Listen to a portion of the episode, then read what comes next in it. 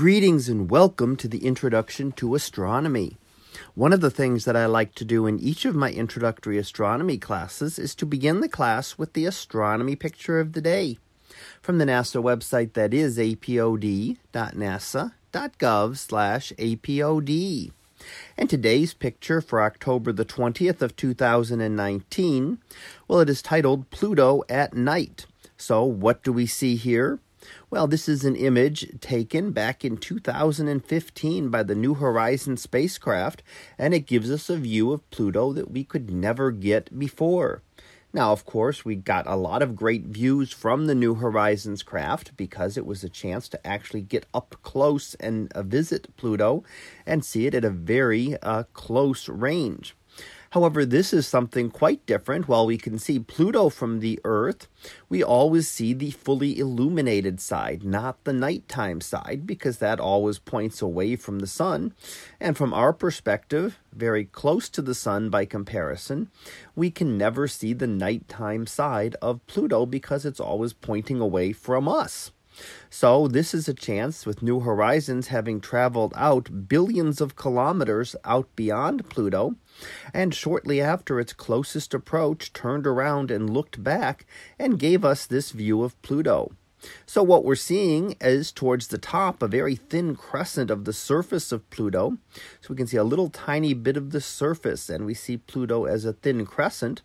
But what stands out the most is this hazy ring around Pluto, which is the atmosphere. Now, Pluto does have an atmosphere, and it's um, actually mainly made up of nitrogen, and that's very interesting because it's the same as our atmosphere.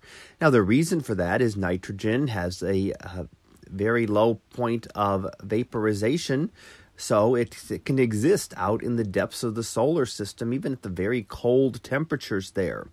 However, as Pluto gets further away from the Sun, as it is currently in its orbit, that nitrogen will begin to freeze to the surface and will eventually dissipate the atmosphere until hundreds of years from now or so, when Pluto gets closer to the Sun again, the material will revaporize.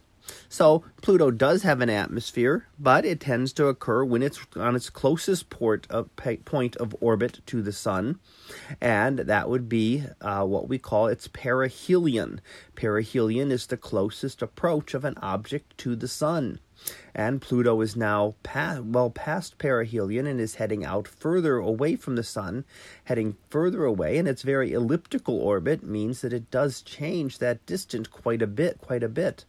Unlike the Earth's orbit, which changes only a small amount between perihelion and aphelion, its furthest distance, Pluto can change by many astronomical units, many times the Earth's distance from the Sun, meaning that it gets warmer not very warm because of its great distance, but can get much, much colder as it heads out into the depths. And eventually, we would see, with New Horizons had been able to stay here to look at this, we would be able to see Pluto's atmosphere probably slowly dissipate. So that was our picture of the day for October the 20th of 2019. It was titled Pluto at Night We'll be back again tomorrow for the next picture, previewed to be Mercury at night. So we'll see what that is about tomorrow. And until then, have a great day, everyone, and I will see you in class.